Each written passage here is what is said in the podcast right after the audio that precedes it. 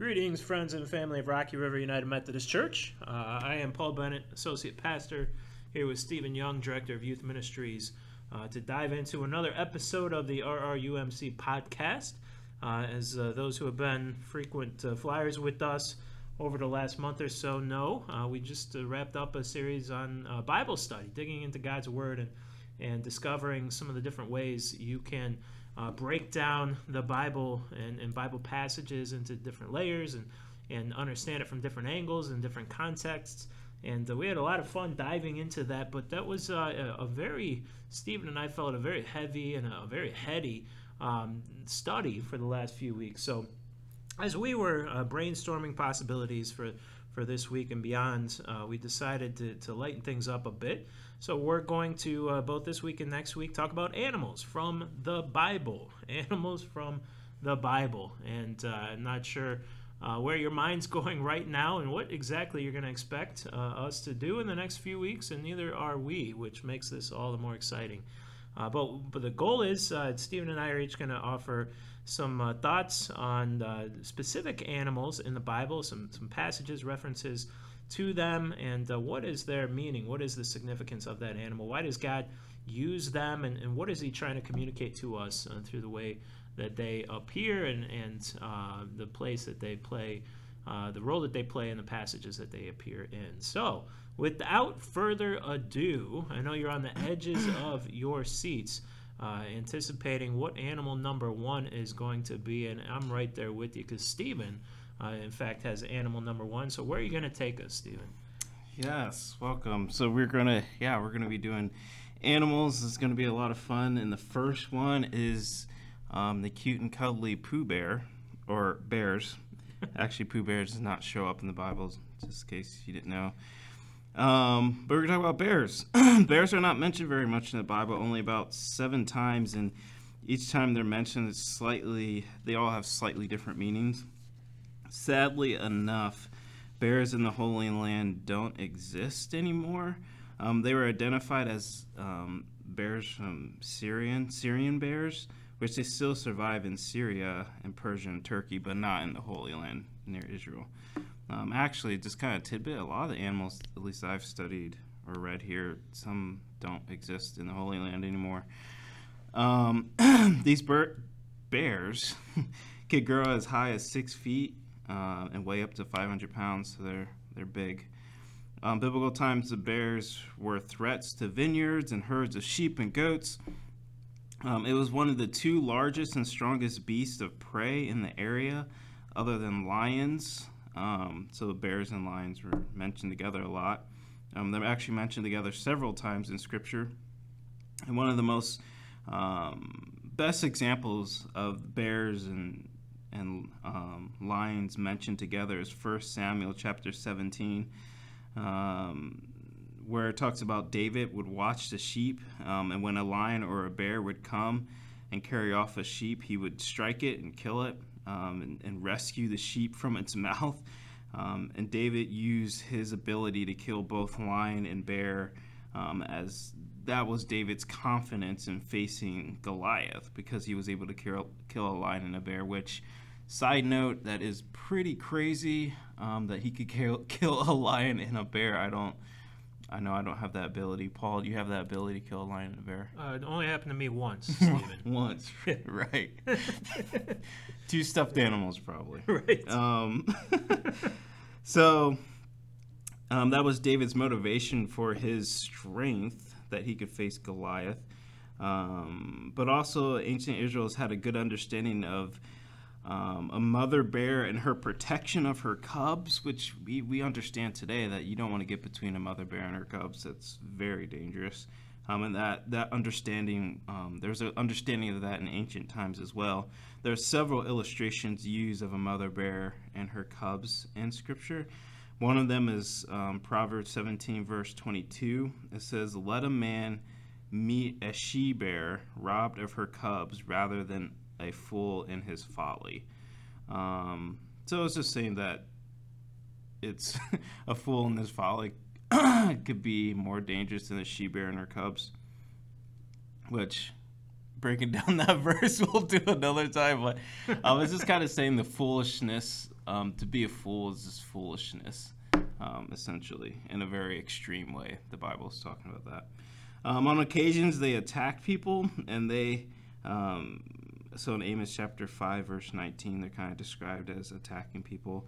And once they are actually, um, Elijah puts a curse on a few people who were insolent toward God, um, and bears came and attacked them. Um, 2 Kings chapter 2, verse 24 if any if you have any questions questions about that passage just e- make sure you email paul and he would answer all those questions about that passage Happily, yeah, it's a it's a doozy of a passage. right Yeah. um, the bear is used as a metaphor for um, activity for wicked and for wicked things and also uh, a bear can be described with god's hatred for sin so um, sometimes the bears are described as like um, as being cruel or insensitive or self-seeking uh, without spiritual conscience.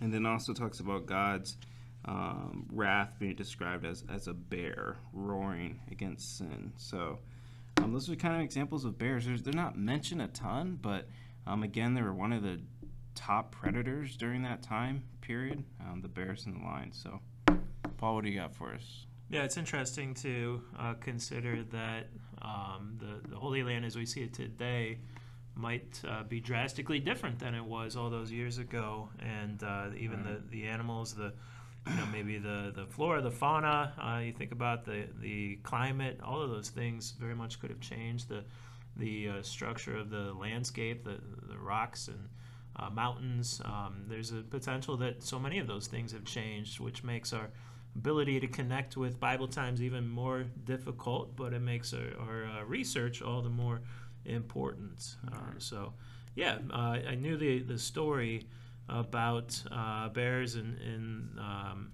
where's the Elijah passage that's from? yeah Uh, yeah, I, I was aware of that one, but I didn't. I had not thought of other stories of bears. But yeah, David, uh, David killed a bear, and, and you said a lion, yep and it was it in one sitting, and one, one all at once.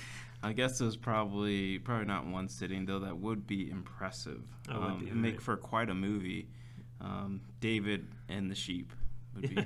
actually, it might be a good Veggie Tales. I don't know. Ooh, now you're on to something. Well, uh, ro- rolling into our second animal, and, and uh, don't be confused by the fact that uh, our first two animals both represent NFL franchises. It's, it's not because we have football in the brain. But uh, our, second animal is, is ravens. Um, ravens, unlike some animals in, in Scripture that you think of and immediately you know exactly what they are meant to represent because it's it's consistent throughout the Bible. Ravens don't just have one single meaning or, or significance. However, they play some unique and interesting roles in Scripture. Uh, first, uh, about ravens in general, might interest you to know that ravens are thought to be the most intelligent of birds. Uh, they're at one end of the spectrum, and and I hear dodo birds, right, Stephen, are at the other end, and you know, which explains why there's not too many of them anymore. uh, of course, we've come to asso- associate ravens with horror flicks and and such. You'd think what Ed- Edgar Allan Poe, Yep. uh, of course, and uh, you know, and, and uh, evil, villainous uh, football teams like those from Baltimore. Right. But uh, they're they're a member of the crow family, so the whole family, you know, think about crows and ravens together, kind of share this this dark reputation. In the Bible, the raven appears first as uh, the first bird that Noah sent from the ark when he was searching for dry land when the flood waters are, are beginning to recede. And its intelligence, the raven's intelligence, its remarkable memory might be one of the reasons that Noah chose to use a raven. Um, and and I, my understanding is he had two, right? Like, two of everything. So, you know, so he had plenty of options of different things to send out.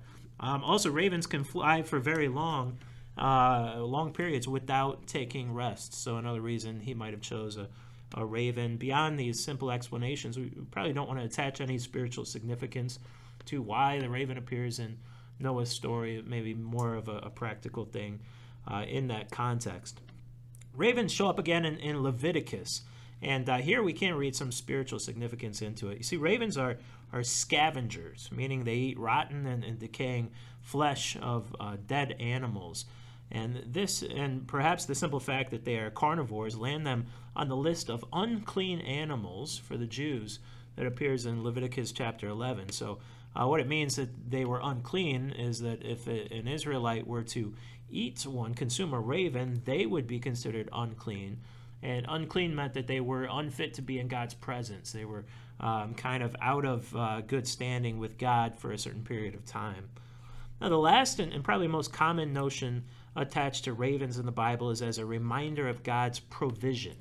In 1 Kings 17, we find a portion of the story, once again, of Elijah, the only true prophet remaining in uh, the land at the time, uh, surrounded by a bunch of false prophets and an evil king. And here God has, has Elijah drop some pretty bad news on the Israelites. He comes and he announces uh, to the king and, and the people how God was going to punish them for their sins. This is what's going on. And then immediately God sends Elijah out into, into the wilderness to hide so that no one would come and, and out of anger for the ugly proclamation he just put out there, uh, try and, and have him killed. So Elijah is told very specific instructions from God. He's, he's told to go to the Kerith Ravine, which was a small valley east of the Jordan River with a tiny brook running through it. And Elijah would be provided for there, God tells him, by water from the brook, as well as bread and meat that was delivered to him by ravens. God was going to send him uh, food in the mouths of ravens. Remember, ravens are considered unclean to the Israelites. Of course, I, I don't know too many people who would want to eat food from the mouth of even a, a super clean animal. Uh, who cares if they're clean or unclean, you know, spiritually speaking? But nonetheless, God was providing for his prophet. He was just doing it in this very uh, unusual and specific way. Why ravens? Why was God using ravens? And why have Elijah hunkered down in this tiny little ravine, drinking some possibly nasty water from this brook, and chewing on stuff a bird just spit out on the ground in front of you? Uh, my feeling, and this is informed by some of the research that I did, is that God wanted to ensure that Elijah remained humble. God loved and cared for him. Um, he, he was pouring himself into Elijah as his one and only true prophet left in the land. He would provide for him, he'd, he'd meet all of his needs, but God was going to do it on his terms. Elijah would be his mouthpiece, and he would say and do some pretty unbelievable things, but he didn't want Elijah get, to get caught up in his celebrity status, so to speak. He wanted him uh, to remain humble. The provision theme is fairly consistent, though, uh, as three other places, in fact, in Scripture, uh, ravens are referred to when talking about God's provisions. Most famously, Jesus says in, in Luke 12 24, He says, Consider the ravens. They do not sow or reap, they have no storeroom or barn, yet God feeds them. And how much more valuable you are than birds. So, this theme of God providing for us is uh, it seems to, to have ravens attached to it in several different instances. So, um, whatever the case, next time you see a raven, and, and maybe it'll be um, you know on the ground eating a, a piece of carrion, um, who knows? But but hopefully you'll think something different. You'll be able to uh, process that experience and think about it in, in biblical terms and, and, recall some of these stories, and especially maybe uh, instead of thinking about Edgar Allan Poe or uh, the NFL franchise, you'll, you'll think about God's provisions for you and some of the unique ways, uh, such as uh, perhaps not as Elijah experienced through the mouth of a raven, but unique ways that God provides for you and does so in ways to teach you lessons and, and perhaps keep you humble, but also uh, make sure that you are fed and protected and provided for. So this is uh, what perhaps uh, we might draw from from ravens. Paul, did I did I ever tell you my story about a raven, Paul? Um, no, I'm fascinated. All right, sit back, get comfortable. Here it is. Um, so at my last church, um, um, the last church I was at before this, I was also youth director there, and I was the last one in the building, only one in the building, and I was cleaning up and getting everything ready to go, and I'm in the kind of the back of the building, um, back where the kids' classrooms were, so kind of far away from my office, and I'm hearing like this tap tap, and I'm like, what's this coming from? I'm hearing tap tap and then I open up the kids' classroom, and the the classrooms were a little below basement level, so the, actually the windows were like on ground level. Um, so there was a raven at the window, oh my, tapping at wow. the window, and I was the only one in the building, so I was freaked out. But now, when that happens, I can think of God's provision that he, that He's providing for me. especially if Um, it has you know a piece of food in its mouth it's trying to hand exactly. over. Uh, didn't didn't say the word nevermore. Yeah, Did it yeah, quote the raven never wasn't saying that over and over. No, it Must have wasn't. been a different one. Yeah, from the I was pretty flipped out, but yeah. That's now that I've listened to that, I can think of ravens as provision. Here's our next animal on the list is camels. Um, camels play a significant role in the life of the people during um, Bible times and today um, for those who live in the area. So camels are still highly, highly used a lot in the Middle East um, today as they were then. Um, camels have an unbelievable ability to survive long, hot trips and carry heavy burdens. Um, the name camel actually comes from the Hebrew word gamel, which is, is just a G instead of a C, um, which translates as carries a he- carries a burden. Um, they are perfectly designed for a desert landscape with big, um, padded feet, muscular horse-like body, and a hump of fat to sustain life on long journeys. It kind of describes Paul, but um, wow. Wow. We're really, Uh, really loosening up here, Steve. A matter of fact, a way to measure someone's wealth was was how many camels um, they had. So, like, you matter of fact, you might have, like when Job when they mentioned Job's wealth, they mentioned how many camels he had, or even Abraham's wealth, they mentioned how many camels he had.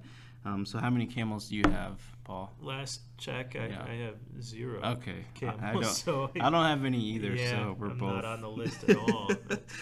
Neither one of us are considered wealthy. Um, what can make the case that without camels um, in the life of the Middle East would be life in the Middle East would be very difficult without camels because camels carried the heavy loads for the people in the Middle East for thousands of years. Um, you could almost consider camels as perhaps like the semis of of the desert. Um, camels also provided clothing for like John the Baptist. He wore camel clothing. I'd imagine that'd be super itchy um, especially camel like whitey tidies would be itchy. yeah, think, yeah. Well, Yeah. depends on whether you wear them inside out or right, side. Right. But certainly, yeah, itchy. exactly. Um, and their milk is a pr- is prized in the Middle East, and their meat is a delicacy.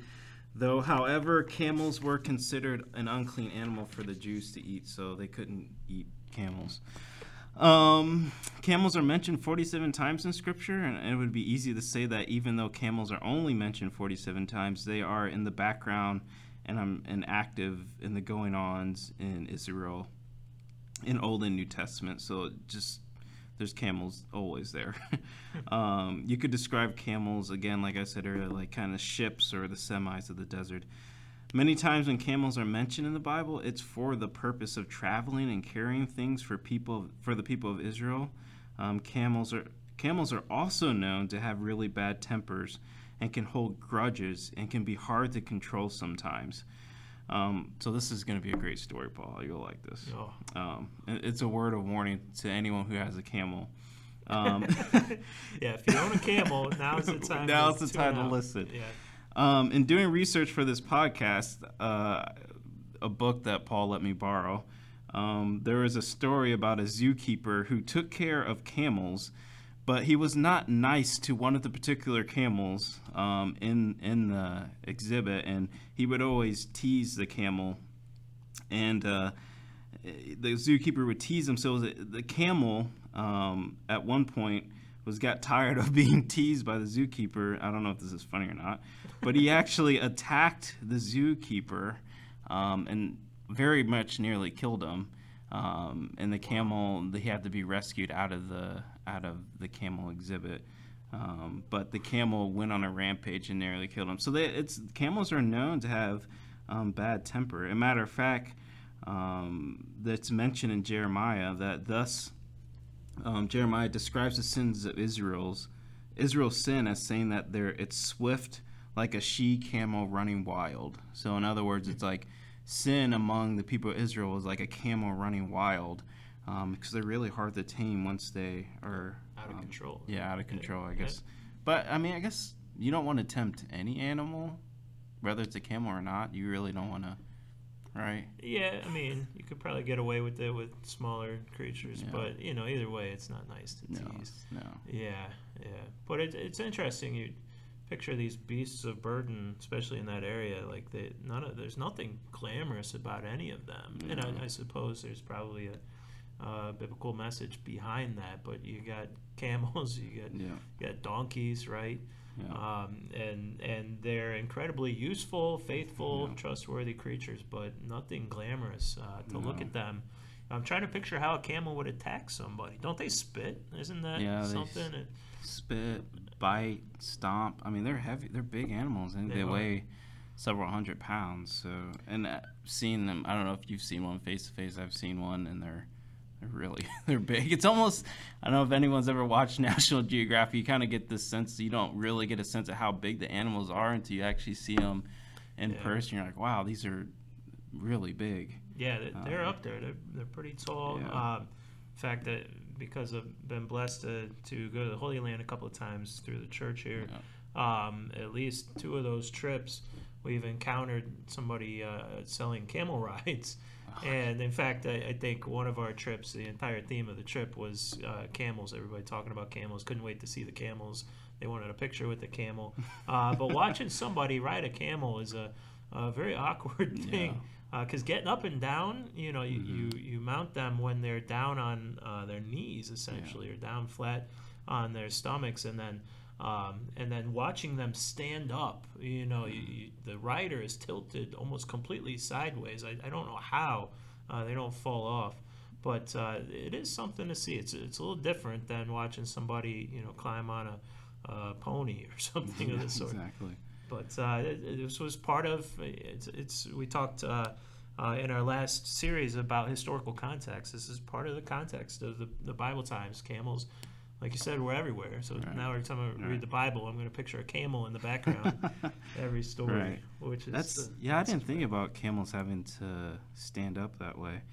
Um, and then kind of closing this out, the last, the, probably the one of the most famous mentions of camels in Scripture is Jesus, Jesus' parable that it's easier for the rich, um, uh, it's easier for a camel to pass through the eye of a needle than a rich man to enter heaven.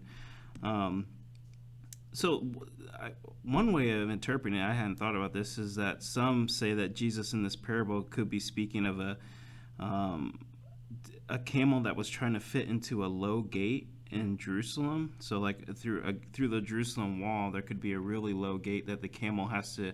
You have to take everything off the camel. The camel has to kneel, and then have to crawl through the gate. Um, that the camel really wouldn't make if it had all the um, burdens on it and stuff. So the camel had to crawl on its knees to get through the gate. In a sense, saying that um, in order for a rich man to come to heaven, um, you have to get rid of your burdens, lower your pride, and have humility um, in coming to the Lord on your knees. So I, I hadn't thought about it that way. Um, but yeah, that's probably one of the most famous passages of Scripture. So about when it comes to camels. So not not period not not period. No, it's a good one though. Yeah, I, had heard that uh, explanation before of that, that line in scripture, and I know that it's something scholars debate back and forth as, as to whether that's a real thing or not. But uh, Yeah. you know, the thought is that there was a, a gate, you know, uh, one entryway into the city of Jerusalem that that was nicknamed the Needle because of how small it was, and then you had you know picture this this tall camel loaded down with uh, gear trying to fit through that that gate and um, the you know for for the image that it brings to mind the most important piece i think is the, the humbling act of having to kneel you know get down on uh, and lower yourself to, to enter into the the gate itself which in this context is like the passageway to god's kingdom so Right. uh, it's a really whether it's whether it's true to, to life or not you know a historical fact it's a Right. really really neat image that it creates for us um, so en- enough on camels. So we move on to uh, Yeah. let's move on to, to wolves. Wolves. Oh. Uh, all right. So so wolves are, are one of only a few animals in Scripture that are never really cast in a, a positive light. So they, they definitely uh, play the bad guy more often than not in Scripture. They also happen to be my, my favorite animal. I don't know if you know that about me. Stephen. So Didn't know um, I don't know really what that says about about me, but I'm kind of conflicted about the role that they play in Scripture. Uh, but throughout Scripture, and especially by Jesus in the Gospels, wolves are, are cast as a terrible threat to the health and, and faithfulness of God's people. Since God's people, as we know in, in Scripture, are often cast as sheep, and wolves are, are always after the sheep, this makes even more sense. Uh, so, why are wolves chosen to represent the greatest threats to Jesus' followers? What is it about wolves uh, that makes sure that they play that role beautifully? For one, they are powerful. Uh, many people don't know the bite uh, of a wolf is twice as powerful as that of the strongest uh, of dogs. They can tear through just about anything. They have uh, also have incredible endurance. They've been known to travel uh, about 45 miles a day when hunting uh, in packs, and you know I've I have backpacked with packs before. Is that a little different? But You've backpacked with packs before? On my back, a pack. Oh, on my okay, back. yeah, Is that okay. the same? Yeah, thing? yeah. Probably a little different, but I don't think I went 45 miles. Maybe 4.5 miles is what. But uh, uh, 45 miles on average is, is what they say. One particular pack of wolves in Siberia is documented as having traveled 125 miles in one day. Uh, I've had cars that wouldn't make it 125 miles in a day. So wolves are tireless. They, they have endurance. They don't wear down. And finally, they're persistent. Uh, when they set their sights on their prey, they will see it through the, to the end, one way or another. And if you've read the story of the three little pigs, um, you know this this lesson all too well. So, as one of the greatest villains in the Bible, wolves are used to represent false prophets, to represent corrupt teachings, uh, temptations that lure us in, people in our lives who disrupt the unity of, of God's faithful people.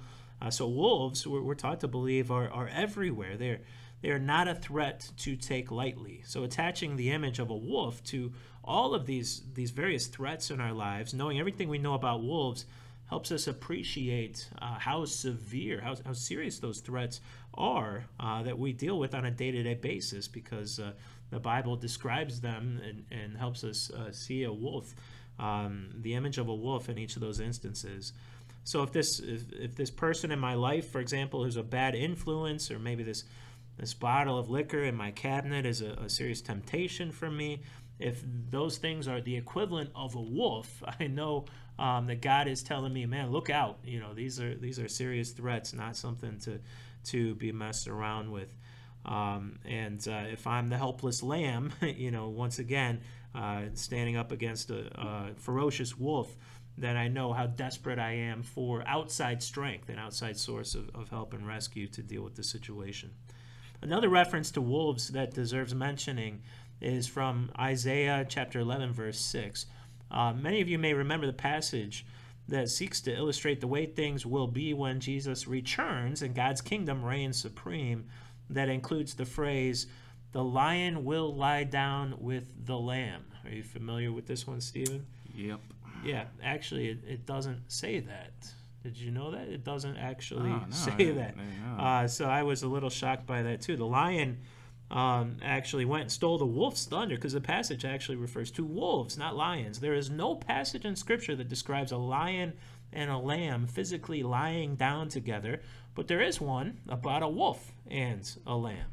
The message being that, that in God's kingdom, those things that threatened God's sovereignty and peace, uh, when Jesus returns and when God's kingdom takes full hold over the earth, those things that were once threats uh, will no longer hold any power over us. So God's kingdom will flip everything upside down on its head, such that the greatest predator and the most helpless uh, prey can live side by side in peace. You know, so which is something that not only are we we taught to be uh, excited about that possibility down the road, but we're also taught to actively seek that out and and um, live in a manner that that brings that into reality. Not that um, we have wolves and sheep hang out together, but that you know people who are uh, in positions of helplessness and and uh, maybe isolation and, and being dumped upon, they're they're lifted up and uh, trying to find justice that helps all people find uh, balance and, and uh, equality um, when it comes to issues of justice and, and uh, receiving and experiencing God's love. So uh, that's where wolves fit into Yeah. to Scripture. Uh, some fascinating stuff. Yeah, it's really good, and um, I think your your mention of um, the three little pigs and the wolf, is just a perfect segue into my last creature for this podcast recording pigs. Um, pigs or swine in the Bible. It's kind of similar to wolves. They're never really mentioned in a positive light, other than when God created all the creatures, He called them good. So. Um, Wow, I never thought about that. Even like snakes and wolves, Yeah, they're, they're exactly. good, They're at all- least for the moment. Good. Yeah. Um, so yeah, you know the Bible doesn't refer to pigs that much in a positive light, and I think most of the times when it mentions pigs too, it's referring to wild pigs that lived in the area. Um, though the Canaanites in the Old Testament kept wild pigs, um, but under the, again under the Mosaic law, pigs were classified as unclean and forbidden to eat. Um, pigs in the Bible are never, as I said, never really shown in a positive light. Um, pigs are symbolized again god when he created all creatures are good but pigs are symbolized and portrayed in a negative light. Um, for example in isaiah chapter 66 verse 17 it says um, of those who eat the flesh of pigs and rats and other abominable things they will um, meet um, they will meet their end together declares the lord and also Deuteronomy chapter 14 verse 8 says that Israel should not eat the meat or even touch the carcass of pigs. So um, if you have a bacon in your hand right now, you might want to put that down. but hold on, the good news is coming. Um, now there could be a particular reason for this though. Um, out of all the animals that humans eat, pigs are one of the most disease ridden, which I did not know, especially if it was a pig out in the wild. Um, pigs literally eat about anything. They eat roots from the ground, they eat all manners of vegetables and fruits, but they also eat rodents and mice and rats and birds and snakes, um, both poisonous and non poisonous um, snakes. Um, so the term "you eat like a pig" takes on a different meaning because pigs literally eat anything. So, um, and you don't really see many National Geographic shows on pigs, but I did see one, and they do eat everything. So wow, they showed the pig eating yes, everything. Yes, Eating Must have been quite an episode. Yes. Huh. So I, I guess when I think of pigs, since being American, I just don't think of wild pigs, but there actually are wild pigs or boars. I guess you put them. Right. Um, but I just don't think about it that way.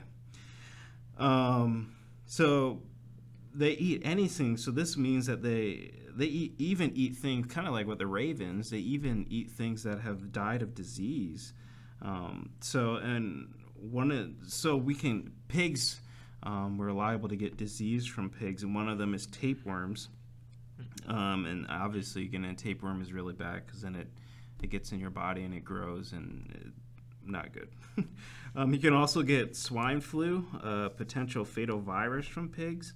Um, with the pig being a scavenger, an ancient uh, a scavenger, it means it, it's potentially dangerous and disease ridden. Um, pigs are also symbolized in paganism and uncleanliness, as I said earlier.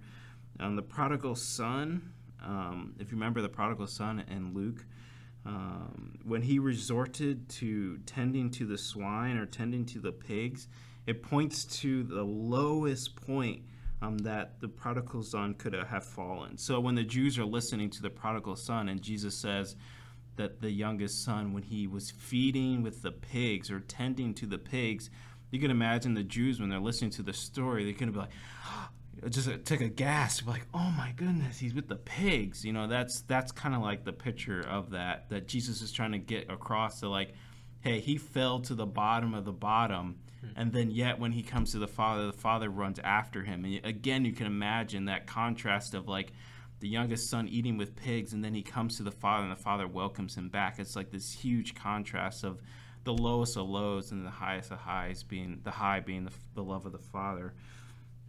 Um, so, and also, of course, we were kind of familiar with the famous story of Jesus casting out the demons into the pigs and um, the pigs running off into the water and drowning.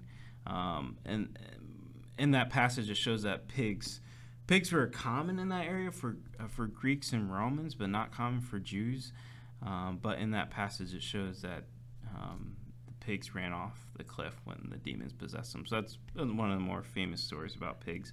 But here's the good news. So you can pick up your bacon again.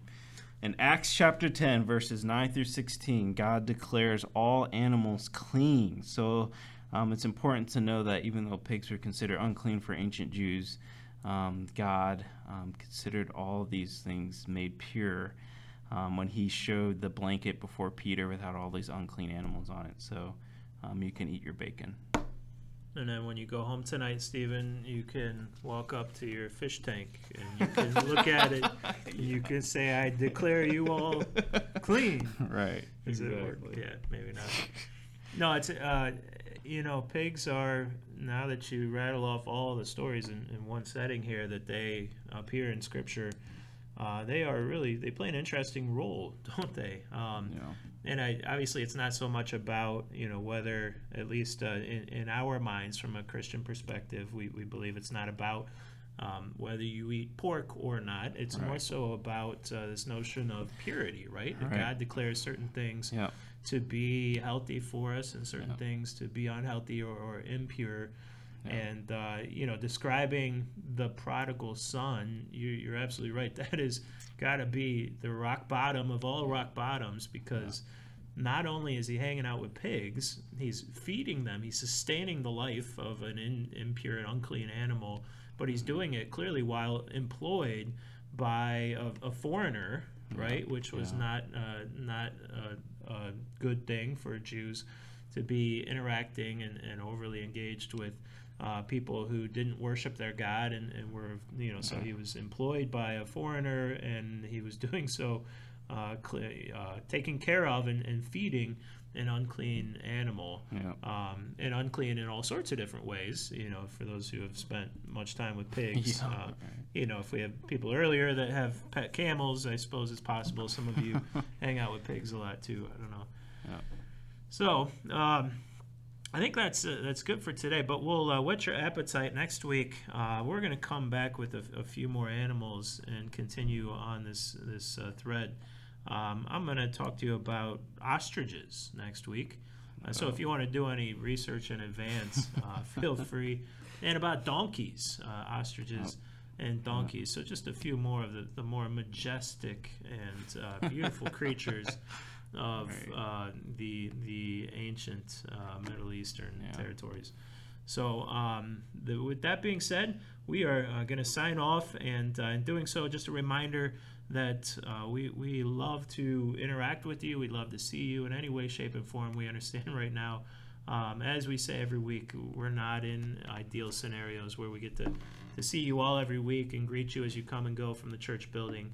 Um, those who we haven't seen in months, we, we uh, desperately miss and, and are open and, and anxious to any opportunity to interact. So uh, we hope listeners uh, feel free to leave us a, a message or comment, uh, however you'd like, on the uh, podcast uh, in the comment field. Um, let us know how you're doing. Let us know what you think of the podcast and how we can improve.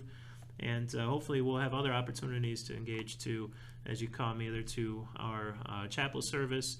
Um, I call it the chapel service because it's in the same time slot, even though it's out in the back parking lot, 8:30 every Sunday, 10 o'clock uh, in person in the sanctuary.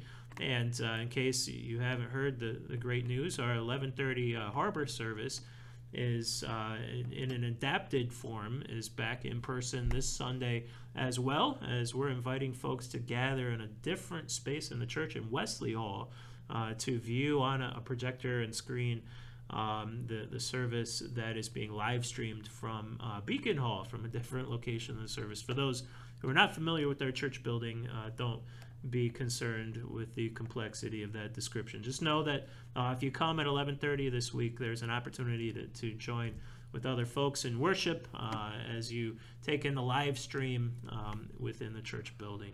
So, all of that being said, uh, we are, are signing off. We wish you all a very good week, and we'll come back uh, next week with, with more animals of the Bible. Take care, friends. Keep practicing your ostrich voice, Paul. I'll be ready.